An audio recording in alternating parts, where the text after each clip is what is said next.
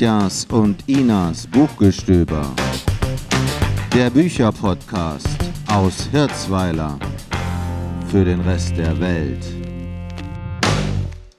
Liebe Zuhörerinnen und Zuhörer, wir begrüßen euch herzlich zu einer neuen Folge von Katjas und Inas Buchgestöber. Heute haben wir das Thema zeitlose Zukunftsvisionen, also neue und alte Dystopien. Genau, an dem Titel haben wir jetzt ein bisschen rum überlegt.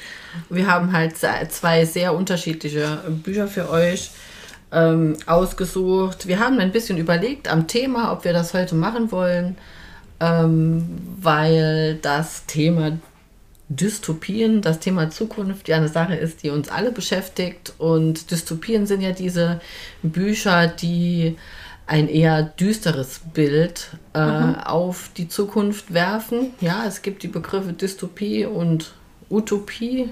Utopie geht meistens eher so positiv, geht eher gut ja. aus. Dystopie geht eher nicht so gut aus. Da kann man also auch bei vielen äh, Büchern drüber streiten. Ist das jetzt, gehört das jetzt zu dem einen oder zu dem anderen?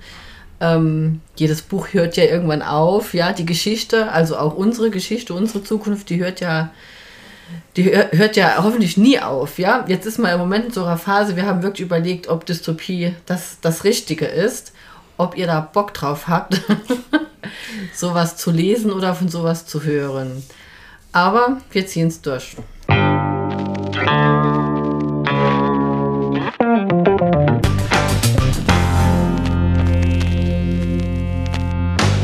Möchtest du anfangen, Katja? Ja. Weil du hast ja, wir haben ja gesagt, neue und alte Dystopien und du hast ja eher eine neue Dystopie. Ich habe hier ein äh, recht aktuelles Buch. Ähm, das Buch heißt Das ferne Licht der Sterne von der Laura Lahm, erschienen im Verlag Knauer aus dem Jahr im Original. Das Original ist äh, von 2020, die deutschsprachige Ausgabe hier von 2021 und die Übersetzerin heißt Christina Koblischke. Das Buch hat ähm, 380 Seiten. Ja, das ferne Licht der Sterne, vielleicht zum Cover. Ihr könnt es ja auf den Shownotes auch sehen. Das Cover äh, sieht man einen Mensch, der vor einem Abend Rot oder einem Morgenrot steht, also vor einem Himmel, wo man auch die Sterne sehen kann und halt diese typische Röte. Ja, im, im Laufe des Buches wird dann auch klar werden, was es mit dem, mit dem Cover auf sich hat. Das ist eigentlich auch schon, schon ein inhaltlicher Hinweis. Genau, ich habe das Buch auch wegen dem Cover gekauft. Das hat mir gut gefallen. Du kaufst viele Bücher ja, wegen dem Cover. Ich bin da irgendwie so ein bisschen optisch drauf, genau. Und ähm, ja, vom Inhalt her ist es auf den ersten Blick schnell erzählt. Und zwar äh, geht es darum, dass in der Zukunft, also das Jahr wird nicht genannt, irgendwann in der Zukunft, ähm, kommt es dazu, dass die Menschheit die äh, Erde verlassen müsste oder muss und äh, glücklicherweise auch schon Planeten ausgemacht hat, dann letztlich, ähm, wo sie sich hin, auf den Aha. sie sich flüchten können. Äh, sie haben auch die Technik so weit äh, vorangebracht, dass das äh, möglich ist. Ja, ähm, auf der Erde hat sich dann so einiges getan bis zu dem Zeitpunkt. Also es geht vorwiegend auch um diese, diese Klimakatastrophe, die dazu geführt hat, dass die Menschheit von der Erde flüchten muss. Es ist nicht so akut, ja, also es ist jetzt keine Hauruckflucht, sondern äh, es werden Schon geplant. Es ist oder, geplant, ja. genau eine geplante Sache. Und das Team der Astronauten sollte eigentlich aus Männern bestehen. Es kommt aber dann dazu, dass quasi fünf Frauen, fünf Wissenschaftlerinnen ähm, das Raumschiff oder die Rakete ähm, kapern, ja, und sich auf den Weg machen. Das war eigentlich anders geplant. Ne? Da kommt man dann auch schon gleich drauf, was so ein bisschen das Besondere ist von dem Buch. Ähm, erstens, da wird eine, eine, Erde oder eine Gesellschaft entworfen, in der die Frauen, äh, sagen wir mal, wieder mehr unterdrückt werden, immer mehr ihre Rechte verlieren. Das ist da so ein bisschen schleichender Prozess in der Gesellschaft, aber das hat dazu geführt, dass auch keine Frau in diesem Astronautenteam war und dann äh, diese Frauen auch gesagt haben, wir wollen das jetzt hier aber trotzdem durchziehen. Mhm. Vor allem ähm, ihre Anführerin, sagen wir mal, Äh, die, die Valerie, die ist da so ein bisschen die Chefin, ja, und da ist noch eine andere dabei, die Naomi, ist eine Biologin und die Naomi ist die Ziehtochter von der Valerie. Also die kennen sich auch so schon. Ja, also das, äh, so der Anfang war ein bisschen holprig, fand ich. Ein mhm. bisschen holprig, weil ähm, man ist ja das so gewohnt von Science Fiction, ist ein Science-Fiction-Roman auch, ne? Äh, spielt also auf jeden Fall in der, in der Zukunft, ja. Ähm, das bin ich so gewohnt eigentlich, dass, dass man äh, dann auch technisch viel äh, erfährt, wie das jetzt funktioniert. Und das war hier halt irgendwie so, ja, die Frauen, die geht jetzt in dieses Raumschiff und irgendwelche kleine Robotergeräte haben ihnen dann geholfen, diesen Countdown und alles und diese letzten Vorbereitungen durchzuführen, sodass das Ding auch starten kann, ohne, äh, wie sagt man, äh, ähm, ja, diese, diese Mission Control, ja, die, die normalerweise dann so, okay. bei der NASA da sitzen und unten mit 100 Leuten aufpassen, dass da alles funktioniert. Nee, die starten einfach. Ne? Die starten und fliegen dann zum Mond. Das habe ich so ein bisschen, war so ein bisschen holprig, das war mir nicht detailliert genug. Aber gut. Ähm, ja, und dann machen sie sich auf in den Weltraum. Und da muss ich eigentlich schon aufhören zu erzählen, weil da gibt es so viele Überraschungen und interessante Wendungen. Ähm, das will ich gar nicht spoilern. Also das muss man selber lesen. Und natürlich auch der Schluss, muss alles, okay. muss alles selber lesen, ja. ähm, ja, äh, es zieht sich durch das Buch. Tatsächlich habe ich das dann äh, mir bewusst gemacht. Das ist ja ein Buch von einer Frau. Äh, wir wollen nicht immer jetzt auf diesen Themen darum reiten, aber es ist ein Buch von einer Frau, in dem fünf Frauen die Hauptrolle spielen. Und es ist tatsächlich der erste Science-Fiction-Roman äh, oder die erste Erwachsenen-Dystopie, die ich lese, die von einer Frau geschrieben wurde. Ich habe da wirklich dran überlegt, oh, ist das so? Ja, das ist so. Und das habe ich auch gemerkt im Buch, weil wo man sonst manchmal neigt, also ich sonst manchmal neige, Seiten zu überblättern, weil mir das technisch zu detailliert oder zu abgedreht ah, wird. Diese Seiten gab es nicht, sondern es gab dann, es gibt auch äh, Liebesgeschichten oder ähm, Rückblicke auf Liebesgeschichten, wo ich wirklich sagen muss, da könnte ich mir vorstellen, dass das ein Mann so schreibt. Ne? Und äh, diese Beziehungen auch, oder diese, diese, ja, diese Beziehungen unter diesen fünf Frauen untereinander, ähm, dafür, da, da habe ich also noch nie, äh, äh sagen wir mal, ein Buch gehabt, in dem in es dann, also bei Männern geht es ja dann höchstens um Macht oder so, ne? Mhm. Wer ist jetzt da der Chef? Ja, da geht es ja auch drum, ja, aber ist irgendwie auch so ein bisschen subtiler im Gesamten. Ja, also okay. es ist fast auch schon so ein bisschen Thriller-mäßig, ja. ja. Also Thriller, Science Fiction und eine Dystopie. Und eine Dystopie, ja. Dystopie. Und ein Frauenroman. Und ein Frauenroman, ja, ja, ja. Also, wenn man da in alle Richtungen offen ist, dann ist das eigentlich, kann man das auch unter dem Aspekt Frauenroman, könnte man es auch lesen. Ne? Wobei ich sehr interessant fand, da sind viele Sachen drin. Also das Buch ist von 2020. Ähm, äh, man könnte fast sagen, die hat da so ein bisschen visionären Charakter gehabt. Die hat viele Sachen, die jetzt bei uns hier in den letzten zwei Jahren mhm. äh, passiert sind, ähm, vorhergesehen und greift aber auch viele aktuelle Entwicklungen auf. Ne? Nur ein Beispiel, äh, diese Sache mit der, mit der Ernährung im Weltraum. Okay. Wie haben sie das gelöst? Ja, also und es gibt ja hier bei uns auch so Ideen, Clean Meat, ne? wie kann man Fleisch züchten, ohne dass ich ein Tier dafür umbringen muss und so weiter. Das sind so Themen, die kommen da auch drin vor. Ja, was ich unbedingt sagen will, was ich total toll fand, ist, dass es sich äh, offenbar in der Science-Fiction-Welt irgendwie auskennt, diese Autorin. Ähm, ich mache das fest dran, dass in diesem Buch äh, der Warp-Antrieb, auch Warp-Antrieb heißt, gerade erfunden worden ist, ja, und hat sie auch auf, aber äh, auf der Raumschiff Enterprise. Ja, ja, warte, warte, jetzt kommt's. Und jetzt für die absoluten Enterprise-Fans, der ähm, Präsident der, der Vereinigten Staaten, nehme ich mal an, ist das hier in dem Buch, äh, heißt Cochrane.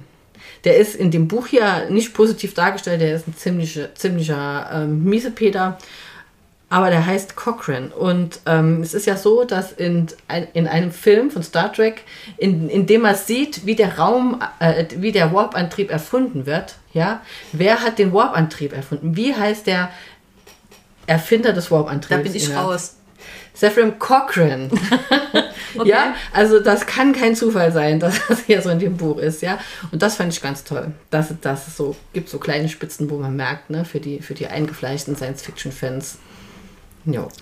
Genau. Es gibt noch ein paar andere Namen, wo man das merkt. eingefleischten Science-Fiction. Ja, also diese, diese Ich hätte dich jetzt ja. eigentlich gar nicht so als eingefleischten Science-Fiction. Nee, nee, bin ich nicht. Nee, ich meine so diese, diese äh, Raumschiff Enterprise Ja. oder Star Trek, die du gucken musst wegen deinem Sohn. Nee, die ich früher auch schon immer geguckt habe.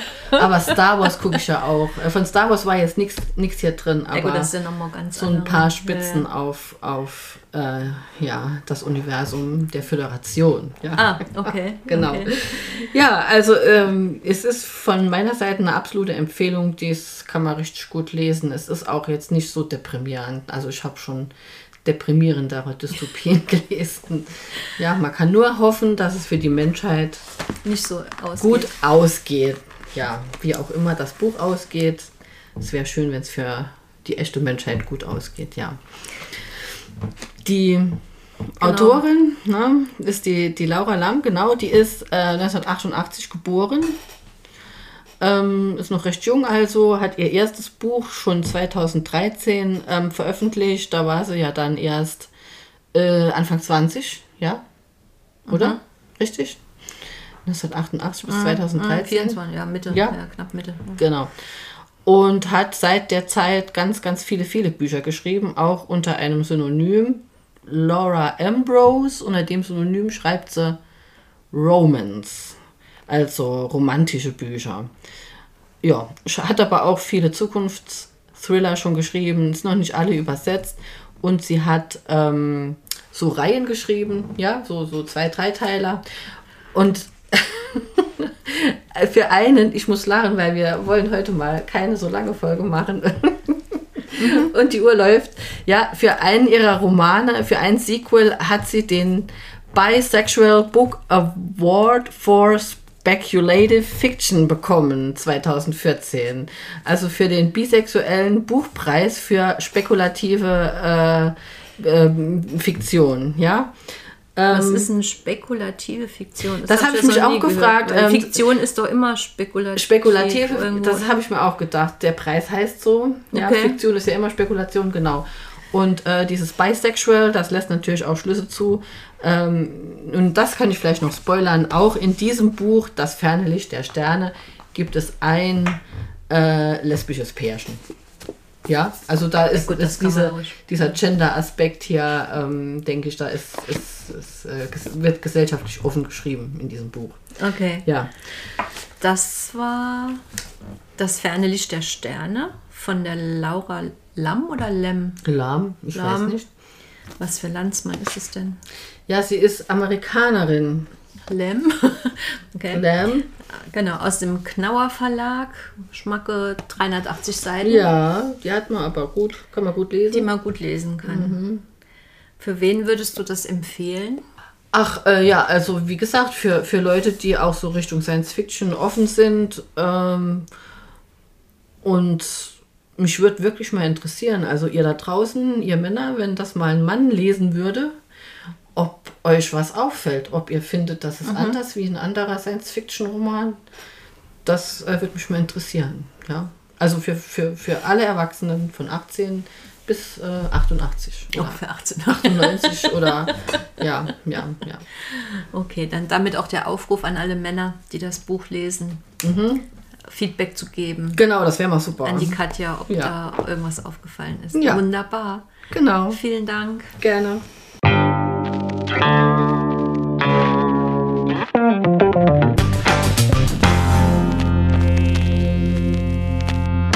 Als zweites äh, stellt uns die Ina einen absoluten Klassiker vor. Äh, und zwar von Ray Bradbury, Fahrenheit 451. Hier haben wir eine Ausgabe aus dem Heine Verlag. Genau, das ist eine Ausgabe von 2018. Mhm. Äh, Das Buch Original ist von 1953, Mhm. also schon, hat schon ein paar Jahre auf dem, auf dem Buckel. Und 1963 gab es die erste deutsche Version davon. Ähm, ist übersetzt von Fritz Güttinger, ist ein Taschenbuch, 200 Seiten, also auch ein bisschen Ja. schneller zu lesen, sag Ja. ich mal. Ähm, äh, auf dem auf dem Titelbild wird eigentlich schon klar, auch um was es geht. Also man sieht so eine Hand, die ein aufgeschlagenes Buch hält, das in Flammen steht. Ja, Und da geht es auch drum, es geht um das Verbrennen von Büchern. Und da kommt auch der, der Titel her. Ähm, die Annahme von dem Ray Bradbury war, dass bei der Temperatur 451 Grad Fahrenheit ähm, Papier sich selbst entzündet oder brennt. Wie, äh, Fahrenheit, das ist ja diese andere Skala. Wie viel Grad sind das ungefähr? Weißt du das zufällig? Das sind, ähm, ich glaube, 200 irgendwas war das. 200 Grad Celsius ungefähr. Genau. genau. Aber das, also irgendwo habe ich gelesen, dass das nicht stimmen wird, sondern dass es eigentlich äh, eher 450 Grad Celsius wären. Okay. Dass Bücher eher bei 450 Grad Celsius Ja, verbrennen. ja. Ja, ich also kann wir mal haben es denken, nicht ausprobiert. Ja, wir haben es nicht ausprobiert, aber ich kann mir gut vorstellen, das ist ja auch so ein typisches Buch, das jeder, meine geliebten Physikstudenten, dass wir Physikstudenten noch gern lesen, die haben das bestimmt, äh, bestimmt getestet. Ich glaube, das wird in jedem Physikerjahrgang mindestens einmal getestet, bei welcher Ehrlich? Temperatur Bücher, Bücher am besten brennen. Genau, und also wie gesagt, das ist wirklich so ein, eines der, einer der Klassiker, was, was eine Dystopie angeht. Und es spielt in einem Staat, also es wird jetzt nicht gesagt, in welchem Jahr das Ganze spielt. Ähm, es spielt halt in einem Staat, in dem es ein schweres Verbrechen ist, wenn man Bücher besitzt oder Bücher liest. Wir wären schon im Knast. ne? Wir, oh, wir, wer Gottes Willen, werden schon als Hexen verbrannt. Als Hexen oder so, verbrannt, egal. ja. ähm, die ganze Gesellschaft äh, und damit auch die, die Regierung ähm, sind so, wie soll ich sagen, schon sehr speziell. Ähm, die, die, die Gesellschaft oder die, die Bürger werden sehr unmündig gehalten. Ähm, Denken, also selbstständiges Denken ist eigentlich auch verpönt. Also es geht eher darum, äh, die, die Bürger, die Mitmenschen durch so eine Dauerbeschallung von Fernseh und Radio abzustumpfen und, und äh, ruhig zu halten. Ne? Also das fand ich so ein Aspekt, der, den ich sehr spannend fand, weil ich denke, 1953 gab es jetzt auch noch nicht so viele Fernsehkanäle. Und ich weiß nicht, wie es in den USA war, aber wahrscheinlich auch noch nicht so viel wie, wie heute. Und es gab auch noch kein Internet. Aber ähm, ne, das heißt, heute wäre das ja noch viel extremer. Ne? Also so Fernsehen als Dope für die, für die Bevölkerung. Ja, ja. Was, was ein interessanter Dreh ist, die äh, Feuerwehr äh, hat in dem Buch eine ganz andere Aufgabe. Also die löschen nicht mehr Brände, sondern die verbrennen Bücher. Okay. Das ist denen ihr, ihr Job. Äh, es gibt so mechanische Spürhunde, die dann ähm, Buchbesitzer und Staatsfeinde aufspüren und jagen. Ähm, und äh, auch dann auf den Helmen und den Uniformen von der Feuerwehr steht dann halt diese Zahl, die 451, die 451. Äh, Protagonist ist der 30-jährige Feuerwehrmann Guy Montag, ähm, der eigentlich, eigentlich am Anfang total normal funktioniert in dieser Gesellschaft. Ähm, aber er hat trotzdem heimlich ein paar gestohlene Bücher bei sich zu Hause versteckt. Und er lernt eine, seine Nachbarin kennen oder eine junge Frau, die in die Nachbarschaft zieht. Ähm, und die geht ab und zu mit ihm spazieren und, und bringt ihn da auf ganz andere Gedanken. Also die, die bringt ihn auch ähm, ja, den Wert der, der, wie soll ich sagen, des, des freien Denkens, ne? so diese Schönheit der Bücher, der Schönheit der, der Lyrik zum Beispiel auch äh, nah und fragt ihn auch, ob er glücklich ist. Und das, ja. und das, damit beginnt bei ihm eigentlich auch so ein, ein Umdenkungsprozess, ein Umdenk, Umdenkprozess, Ja, ja, ja. Umdenkprozess, sagt man, ne? ähm, und er, er kommt so ein bisschen in, in Zweifel mit diesem ganzen System und so weiter. Aha. Dann passiert dann auch, dass äh, bei einem der nächsten Einsätze eine alte Frau sich umbringt, indem sie sich selbst mit ihren Büchern verbrennen lässt, weil sie lieber sterben will, als ihre Bücher zu verlieren und sich diesem Druck quasi des Systems zu, Oh äh, zu, zu beugen. Ja, und dann kriegt er ein bisschen Flash und, und ja, hat dann ein bisschen Stress und, und ähm, bleibt dann so ein bisschen traumatisiert, auch von erstmal von der Arbeit äh, zu Hause.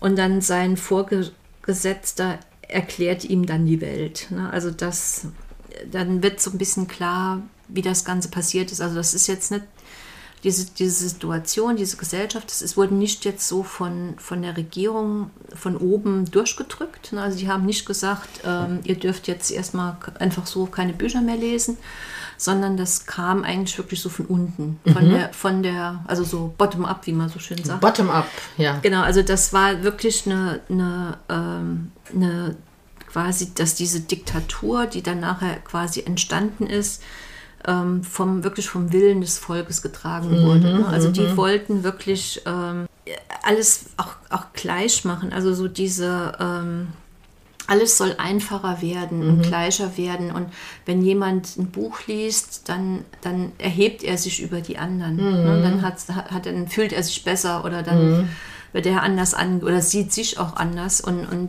die wollten quasi das alles so gleich, gleich schalten. Und ähm, ja, dann seine Frau, die. Ähm, die 1953, ja, ja. das ist Hammer. Also das finde ich generell oft bei diesen, auch bei, gut bei so Science Fiction oder auch bei diesen Dystopien, wie, wie vorausschauend die dann oft Ja, schon ja. waren. Ne? Äh, Das ist ein Amerikaner, oder? Ja, ja, ein Amerikaner. Der ist 1920 geboren. Mhm. Ja, also über dieses Buch gibt es ja mit Sicherheit auch schon viel geschrieben und viel gesagt. Ne? 1953 ist ja auch ziemlich nah am, am äh, äh, Zweiten Weltkrieg noch. Ne? Ja, Ja, wo auch ja. ja. wirklich auch Bücher verbrannt wurden. Ne? Auch Bücher verbrannt. Und auch, äh, ja, genau, andere Dinge passiert sind. Und ich denke, das steht da schon auch in, in so in einem reflektiven Zusammenhang ne? über die Gesellschaft, ist ja klar. Ne? Genau, und ich sag mal, die, die Feuerwehr, die ist halt da quasi so die, die, Staats, die zweite Staatsgewalt, Ja, ne, die ja. das dann quasi dann auch noch, auch noch umsetzt. Und ähm, ja, der, der Montag ähm, entzieht sich dann dem Ganzen und, und Ja. also der Montag versucht, seine Frau auch davon zu überzeugen, dass die Bücher, dass das Lesen was Schönes ist, dass Bücher was Schönes sind. Und wird dann aber auch von seiner Frau ähm, denunziert. Und er, er flüchtet dann irgendwann und trifft ähm, ein paar Dissidenten, ähm, von denen irgendwie eigentlich auch keiner wusste, dass die überhaupt existieren, leben dann so ein bisschen außerhalb, auch von der Stadt. Und ähm, die haben ge gelesene Bücher im Kopf. Also da hat dann jeder so quasi so ein, ein Buch oder Teile vom Buch und kann das auswendig auch hersagen, um genau eigentlich diese Bücher damit zu schützen oder, oder im Notfall nochmal reproduzierbar zu machen. Sehr schön. Mhm. Ja. Also es gibt ja äh, einige, ähm, wie soll ich sagen, Science-Fiction-Romane oder Dystopien, in denen auch Bücher eine große Rolle spielen oder auch gerade der, der äh, Verlust dieses Kulturguts. Ne? Was mir da spontan einfällt, ist ein Film, der eigentlich äh, ähnlich ist, der recht unbekannt ist. Der heißt The Book of Eli. Ne? Das sind auch alle Bücher ähm, verloren, verbrannt, äh, verschwunden, ja. Und äh, es gibt ein einziges Exemplar, und zwar, also ein einziges Buch, das es noch gibt, und das ist The Book of Eli. So, ja. Okay. Okay, und ähm, das ist ein super Film auch, ja. Gut, jetzt lesen wir mal hier was vor aus Genau, Ray also so, so ein bisschen von dem Punkt, also wie das Ganze entstanden ist, ne? dass, dass diese Gesellschaft sich so, so ent, entwickelt hat. Ne? Das Unvertraute löst immer Angst ein. Du erinnerst dich doch sicher an einen Mitschüler, der besonders hell war und die meisten Antworten gab, während die anderen wie Ölgötzen dasaßen und nur darauf warteten, es dem hellen Kopf heimzuzahlen. War er nicht dazu ausersehen, nach der Schule drangsaliert zu werden? Klar, das war er. Wir müssen alle gleich sein. Nicht frei und gleich geboren, wie es in der Verfassung heißt, sondern gleich gemacht. Jeder ein Abgleich des anderen. Jeder ein Abklatsch des anderen. Dann sind alle glücklich, dann gibt es nichts Überragendes mehr, vor dem man den Kopf einziehen müsste. Nichts, was einen Maßstab abgäbe. Also ein Buch im Haus nebenan ist wie ein geladenes Gewehr. Oh la la. Vernichte es, entlade die Waffe, presche den menschlichen Geist. Hm. Wer weiß, wen sich der Belesene als Zielscheibe aussuchen könnte. Ne, Also das gibt so ein bisschen diese... äh, Ja, ja. Dieses Ziel wieder von dieser Genau, Gesellschaft, genau, dass die genau. gerne alle gleich wären. Man fragt sich immer, wir sind ja heute so, so wirklich so individuell alle. Und dieser Gedanke, dass man gerne mit allen gleich wäre, liegt einem ja sehr fern. Ne?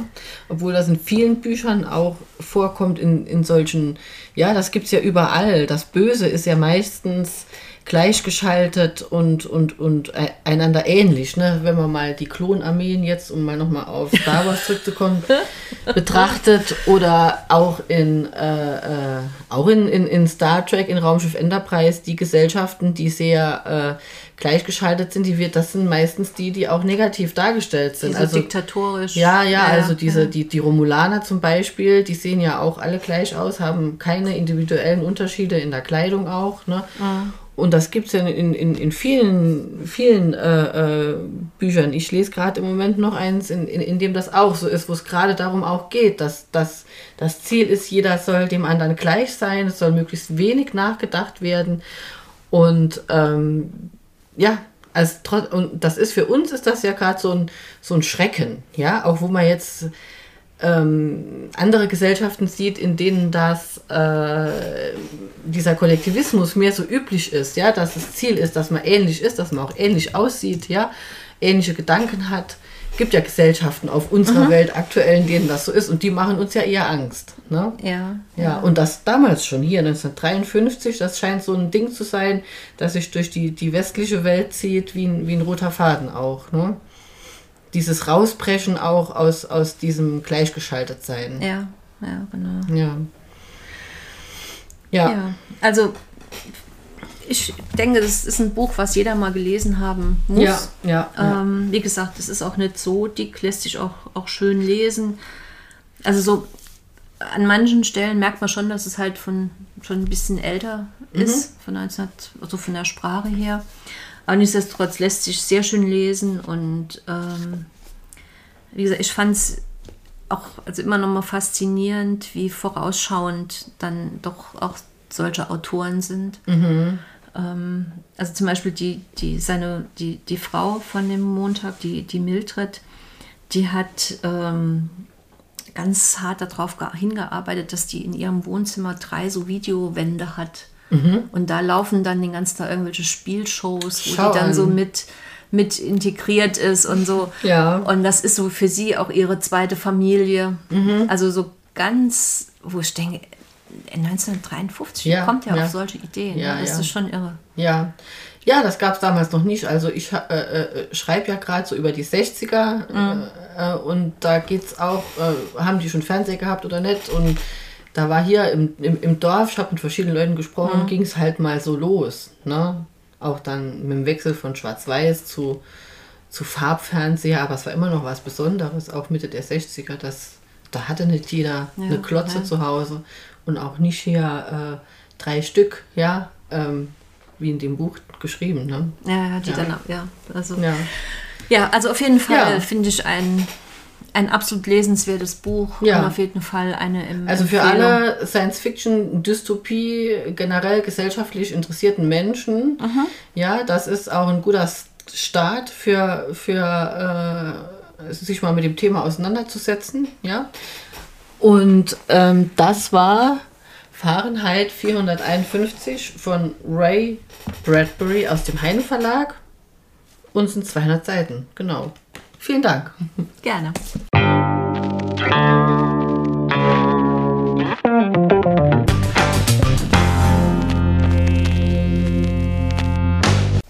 Als äh, besonderes Schmankerl haben wir uns überlegt, ähm, wie auch in der letzten Folge, dass wir ein Buch zur Verlosung stellen, das bisschen thematisch hier ähm, Passt, genau. Passt. Eine dystopische Fabel. Genau. Und zwar von George Orwell ist das Farm der Tiere. Kennen bestimmt auch viele. Ähm, ja, der George Orwell, ich glaube, das ist auch schon so ein bisschen länger her, der kann das nicht mehr signieren. Ne? nee, ich glaube Nee, nicht. Genau. Aber ähm, wenn ihr Interesse an dieser schönen Ausgabe habt, ähm, die ihr auch in, den Shownotes seht, ja, machen wir mit aufs Bild drauf. Können wir machen, ja. Genau. Ja. Ähm, dann meldet euch einfach bei uns unter unserer E-Mail-Adresse, die auch dann im Beitrag zu sehen ist. Oder, Oder über Facebook. oder äh, hinterlasst uns Kommentare oder schickt uns Nachrichten, genau. Auf Facebook, Instagram, Instagram. Facebook, genau. Ja, vielen Dank fürs Zuhören. Ja, vielleicht noch kurz eine Deadline. Schickt uns eure Nachrichten einfach bis Ende März. Bis Ende. Bis Ende März sammeln wir und verlosen dann und dann schicken wir es raus. Okay. Ja? Vielen Dank.